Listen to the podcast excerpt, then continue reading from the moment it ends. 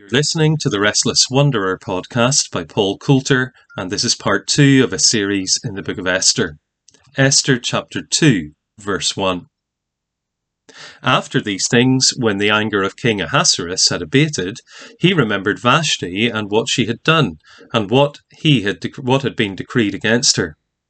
Then the king's young men who attended him said, "Let beautiful young virgins be sought out for the king, and let the king appoint officers in all the provinces of his kingdom to gather all the beautiful young virgins to the harem in Susa, the capital, under the custody of Hegai, the king's eunuch, who is in charge of the women. Let their cosmetics be given to them, and let the young woman who pleases the king be queen instead of Vashti." This pleased the king, and he did so. We'll pause there after verse 4 of Esther chapter 2. Now, in the last episode, I introduced the historical situation at the time of the book of Esther. I said that it's King Ahasuerus is to be identified with King Xerxes, who became king of Persia in 486. We read in chapter 1 of the third year of his reign, which was when he finally was able to stabilise his kingdom. And as I said in that episode, we'll find that this chapter takes us to the seventh year of his reign, which is significant because in between those two dates, he's been trying to conquer Greece with some initial successes and then being defeated. And so he now comes back to find solace in his harem. But this character of Ahasuerus, we've already seen in chapter 1 that he summoned Vashti, who refused to come to the feast that he was given, a drunken feast. He wanted to treat her like an object, and she wouldn't play along. But also that the king is very given to following the advice of others. He's a kind of weak-willed character who goes with whichever advisor has his ear. And that's a very significant thing because the plot of this story of Esther hinges on that fact that the king can be turned by his advisors. That's what happens in the passage we've just read as well. The young men who attended to the king could see that he was still annoyed at what had happened with Vashti, and perhaps he's upset because of his failures in Greece. If this is already after that time, it may not be. It may be that this is before he goes off to Greece. But anyway, the point is that his anger has abated, he remembers Vashti, and his young men come and they get his ear and they say, "Well, here's what you should do. You should gather all the beautiful young virgins from across your empire and bring them to your harem and then give them cosmetics, and then you can choose which one pleases you the most." So this is the action that, of course, only one of those ancient despots, autocratic rulers could take. It's outrageous by our modern standards, but it's the way power functioned in the ancient world, and particularly the way a powerful man could function as regards women. Let's read on then, Esther chapter 2, verse 5.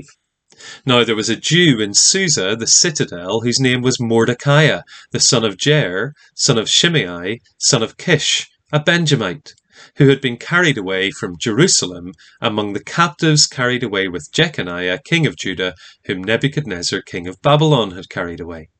He was bringing up Hadassah, that is, Esther, the daughter of his uncle, for she had neither father nor mother. The young woman had a beautiful figure and was lovely to look at, and when her father and her mother died, Mordecai took her as his own daughter. So when the king's order and his edict were proclaimed, and when many young women were gathered in Susa, the citadel, in the custody of Hegai, Esther also was taken into the king's palace and put in custody of Hegai, who had charge of the women. And the young woman pleased him and won his favour.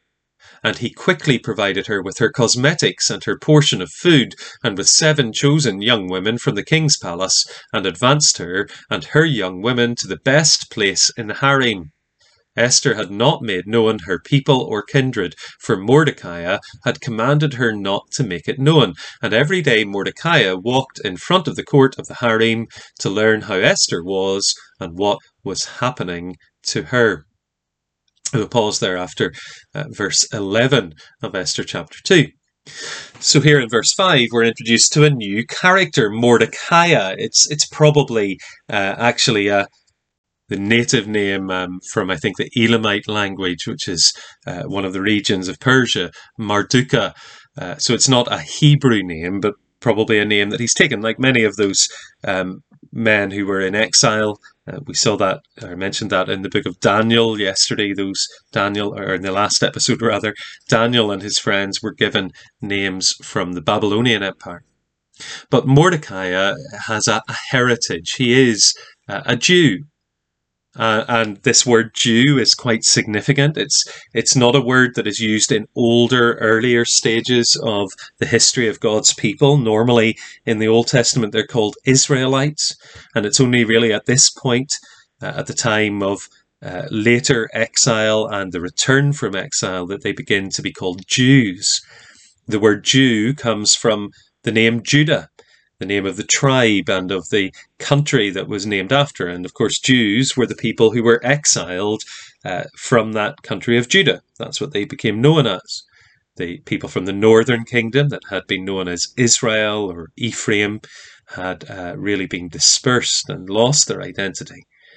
And so, although Mordecai is not from the tribe of Judah, he's from the tribe of Benjamin, because his family were taken into exile from Judah, they too are known as Jews. And of course, that's the background. And the other thing to say about this term Jew is that at this point, Jew really refers largely to an ethnic group, but it's also beginning to take on a religious identity, to become a religious label. And we get some clues even in the book of Esther that there were people who identified as Jews who may not have been descendants of the original 12 tribes of the family of Abraham and the sons of Abraham's grandson, Jacob, or Israel. In other words, it was becoming possible for people to convert to the religion of Judaism and therefore to be identified as a Jew. And that sort of combination of ethnic identity and religious identity continues to be true for the people we call Jews today, who are largely descended from these same people, or at least those who were, even at this time, had gone back to Jerusalem and were still living in various parts of the Persian Empire, what we call the diaspora, spread out across the empire. But we shouldn't say that Jews today or the Jewish religion today is identical to their religion, but we're beginning to see the narrowing from Israelites to the Jewish identity, and the fact that that is a combination of ethnicity and religion. Specifically, we discover that this man Mordecai is a descendant of Kish, who is a Benjamite. And this makes a connection with us with one of the most famous Benjamites, King Saul, the first king of the nation of Israel. If you read in 1 Samuel 9, you'll find that Saul's father was called Kish. Now, whether it's exactly the same Kish or not, Saul is from the tribe of Benjamin, the son of a man called Kish. Mordecai is from the tribe of Benjamin and a descendant of a man called Kish. So he's probably a kind of distant relative of Saul. And it's unlikely that Saul or Mordecai was the one who was taken into exile. The exile of King Jeconiah took place in 597 BC. That's the middle of the three exiles. The first was in 606 when Daniel and others were taken. Then King Jeconiah was taken in 597, and the kingdom was allowed to rumble on for a while until 586 when Nebuchadnezzar finally destroyed the temple and the city of Jerusalem. So that's 596. We're now at this time in the 470s. And Mordecai would have to be incredibly old at this point to still be active. I think it's clear that he's not the one taken into exile. It's one of his ancestors, perhaps even the Kish who's mentioned, who was taken into captivity. So here is a Jew who has his lineage. He's somehow related or distantly related to King Saul, the first king of Israel. And that will also become significant a little later when we're introduced to his enemy, Haman. But here is a Jew in exile. And he's bringing up his relative, Hadassah, who is also called Esther. Esther may well be a Persian name as well. Both her name and Mordecai are probably related to some of the gods who were worshipped in that part of the world, just as the names that were given to Daniel and his friends were also derived from the names of Babylonian gods. Now, Esther is described as the daughter of his uncle, so she's a cousin or perhaps a niece of Mordecai. She's certainly younger than he is because he becomes a father figure to her when she is orphaned. And we're told that she is beautiful, a beautiful figure and lovely to look at. In verse 7, that too is significant because that's going to be her gateway to the royal palace. When the king issues his edict to find all the beautiful young women, then Esther is taken into the king's palace and put in the custody of Hegai, who is the eunuch who watches over the harem. So she's taken away from her relative Mordecai, but Mordecai tells her as she's going, don't tell anybody that you're Jewish. Verse 10. Perhaps because he was afraid of hostility towards the Jews. It seems that there is a kind of general background of people being hostile. Maybe Mordecai has good reason to be aware of that. Certainly when his enemy Haman is introduced, we discover that there were people who had a very intense hatred of the Jews. So probably to protect Esther against discrimination, to protect her against those who would be hostile to the Jews, Mordecai tells her to keep that a secret. And that becomes important again for the story. The king doesn't know that Esther is Jewish. There's an element of suspense here. But Mordecai keeps in touch with his relative Esther. He walks in front of the court of the harem to learn how she is and what is happening to her, verse 11 tells us. And what's happening to her is that Esther is standing out amongst all of these young women who have been gathered by Hegai.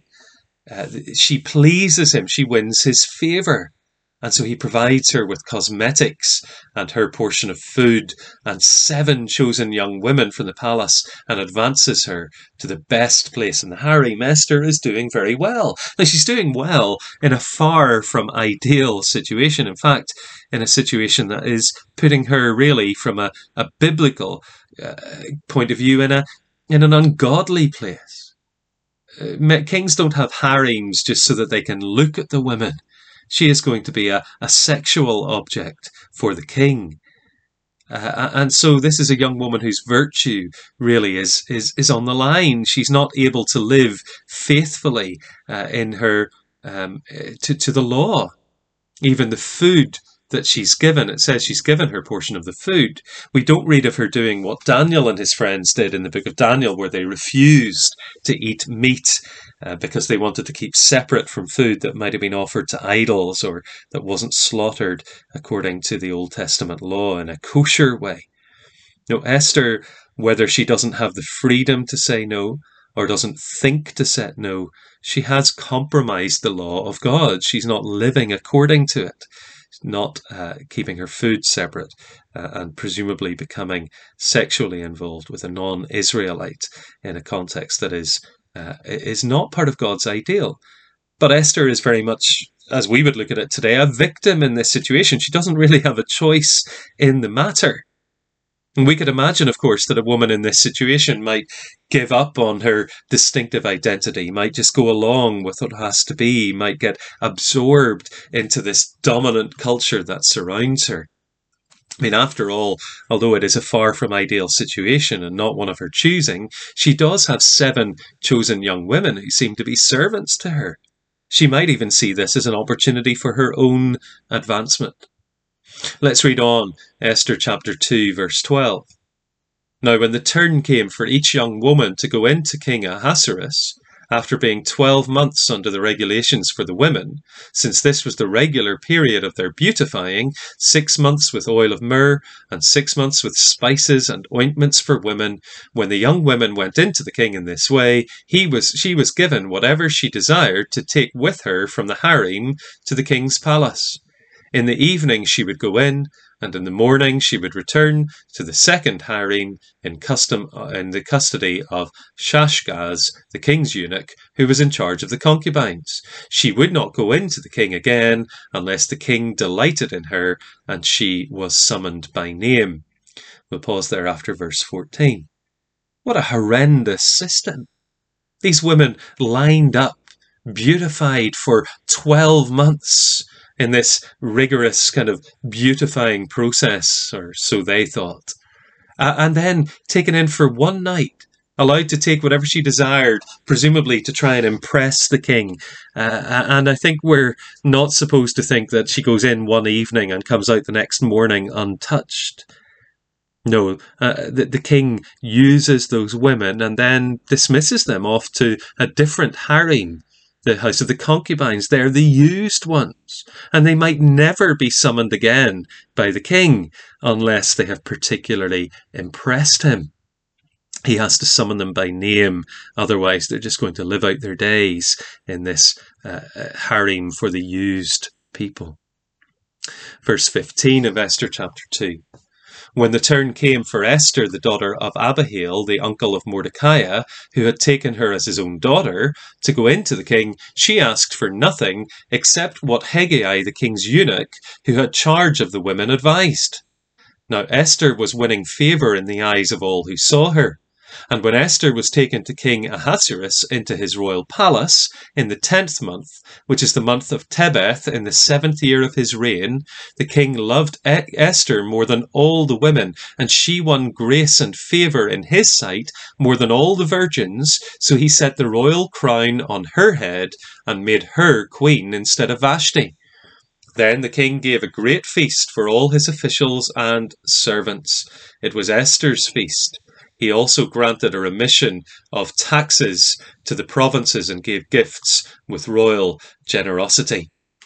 We'll pause there after verse 18 of Esther chapter 2. So here is Esther, and notice her wisdom. Not only is Esther stunningly beautiful, and she clearly is, I mean, she's gaining favour with everyone, but it's not just a beauty of appearance, there is a beauty of character. I think that's implied in verse 15 when it says she won favour in the eyes of all who saw her. Yes, she is beautiful to look on, but that beauty is more than skin deep. When people get to know her, there is an attractiveness in her character. But supreme in her character qualities is wisdom. Why? Because when she's given the opportunity to go in, she doesn't decide what she will take. She asks for advice from Hegai the eunuch. She says, what would you take? What do you think I should take? This man has been watching women going in one after the other for a long time. He has some sense of what is likely to impress the king. He knows which women have been invited back, and he knows therefore what the king likes. And Esther follows his advice. A wise woman. A woman in a situation not of her choosing. A situation that is not ideal. A situation where her virtue is on the line because effectively she can be used by this king. But a woman of wisdom, a woman of grace and favour. And the king recognises that, and he sets the royal crown, or the footnote tells us it might be a headdress rather than a crown, on her head. He makes her his first or primary queen instead of Vashti. Now that doesn't mean that she becomes the mother of his children. It seems that his successor Artaxerxes was already born before Esther, before this occasion. But she is going to have a position of prominence and of potential influence. And the king gives a feast for her, and he also gives a tax break, making Esther no doubt even more popular. What else could do that across his provinces, and gives gifts. The king is delighted with Esther. He's delighted with this woman who he has found, but he has no idea that she is Jewish. And as I've said before, this happens in the 7th year of his reign. This is a king who has come back from defeat in Greece and who now is finding consolation in this woman, Esther, this most beautiful, attractive, gracious of women. Let's continue our reading then in Esther chapter 2, verse 19. Now, when the virgins were gathered together the second time, Mordecai was sitting at the king's gate. Esther had not made known her kindred or her people, as Mordecai had commanded her, for Esther obeyed Mordecai just as when she was brought up by him. In those days, as Mordecai was sitting at the king's gate, Bigthan and Teresh, two of the king's eunuchs, who guarded the threshold, became angry and sought to lay hands on King Ahasuerus. And this came to the knowledge of Mordecai, and he told it to Queen Esther, and Esther told the king in the name of Mordecai. When the affair was investigated and found to be so, the men were both hanged on the gallows, and it was recorded in the book of the Chronicles in the presence of the king. And we'll end our reading there at the end of Esther chapter 2, that's verse 23. So here is Mordecai keeping in touch with Esther. He's going to the king's gate. Here is Esther being the dutiful adopted daughter, obeying her adoptive father, who is her cousin or uncle. And that, of course, is another sign of her virtue as well as the wisdom we've already seen. And Mordecai is sitting at the king's gate, so a place on the way into the palace, and probably a place where much business was done and much was discussed. And he hears the conversation, presumably between Bigthan and Teresh, or perhaps others talking about what they've heard these two eunuchs say. And Mordecai realizes that Bigthan and Teresh are plotting to assault and presumably assassinate the king. And when he becomes aware of it, he tells Esther. Esther tells the king, but gives the credit to Mordecai. There's an investigation. It's found to be true. And the two men are either hanged on the gallows, or, as the footnote says, it could mean that they're suspended on a stake. Certainly they're put to death on something wooden, something tree-like. That could be by hanging or by impaling. Quite disturbing, isn't it, to even think of it? But this is a public shaming. We'll come across that again later on in the book of Esther. This is a favoured way of putting to death people who are seen as threats to the king, as guilty of treason. And it's recorded in the book of the Chronicles, in the presence of the king. That's significant as well. The beauty of this storytelling is that every little detail will become significant later on in the story. So the book of Chronicles is mentioned. In fact, we get a mention towards the very end of Esther in chapter 10 of Mordecai and his deeds being recorded in a chronicle book. Books that we don't have available to us. They haven't survived through history unless they're unearthed at some point in the future, which is the main reason why we don't have external historical sources telling us about Mordecai. But what we see here is Mordecai, who, despite being Jewish and therefore an underdog, is loyal to the king, is acting wisely. We have Esther in the right position to pass on the knowledge he has received. We have a reason why the king should be or should feel indebted to Mordecai.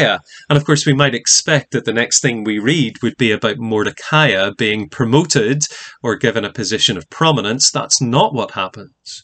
What we're going to read in the next chapter is that a different man is promoted, Haman the Agagite. But just as we recap on chapter 2, here is Esther raised into this position close to the king. We don't read about God doing that, but we know as Christians, as people immersed in the scriptures that come before and after the book of Esther, that God is working sovereignly through these circumstances. Here is a Jew, not known to be a Jew by the king or his officials, but a Jew in a place of prominence. Here is Mordecai, her adoptive father, staying faithful to her, and Esther faithful to him. And so within the constraints of what is possible, although she is not living according to the Old Testament law, she's retaining her identity and her loyalty. And Mordecai is loyal to the king, as the exiles had been commanded to be by the prophet Jeremiah. Jeremiah 29, you can read about how God told the people through the prophet to be good citizens in exile, to seek the prosperity of the city. Mordecai is doing that. He doesn't know at this point how important that earlier act of loyalty will be. It will prove to be important, but simply Mordecai and Esther, in the right place at the right time, as we'll see, but in the place that they had no choice about, but the place where God can use them. And what a challenge that is for us. Sometimes we might not be in the place of our choosing. Sometimes we might feel hemmed in by our circumstances. But God is faithful, and God has a purpose for you, and God has you in the place where you are at the time when you are there for his purpose. So stop thinking about the places where you aren't, the opportunities that aren't open to you, the freedom that you think you should have but don't. Think about the opportunities you do have, the job that you are in, the family that you are part of, the neighbourhood that you live in, the church that I hope you're part of. What are the opportunities that are before you? Who is before you that the Lord might use you to be a blessing to? You don't have to be a queen to have influence. You don't have to be a queen to be used by God. Start to say, well, look, where am I and how can I be faithful? How can I be like Mordecai or like Esther? How can I just in that place be the person that God has placed me there to be? It's hard, isn't it, in our post-Christian contexts in the Western world. We feel often we can't speak openly about God. Esther can't do that in her situation. The book of Esther doesn't even name God. But we can be an influence for godliness. We can be loyal to our families. We can uphold the identity of God's people, the distinctive values of God's people. And when we have an opportunity, we can speak of Jesus and share him with others. But first and foremost, we must simply be faithful and honourable people where God has placed us.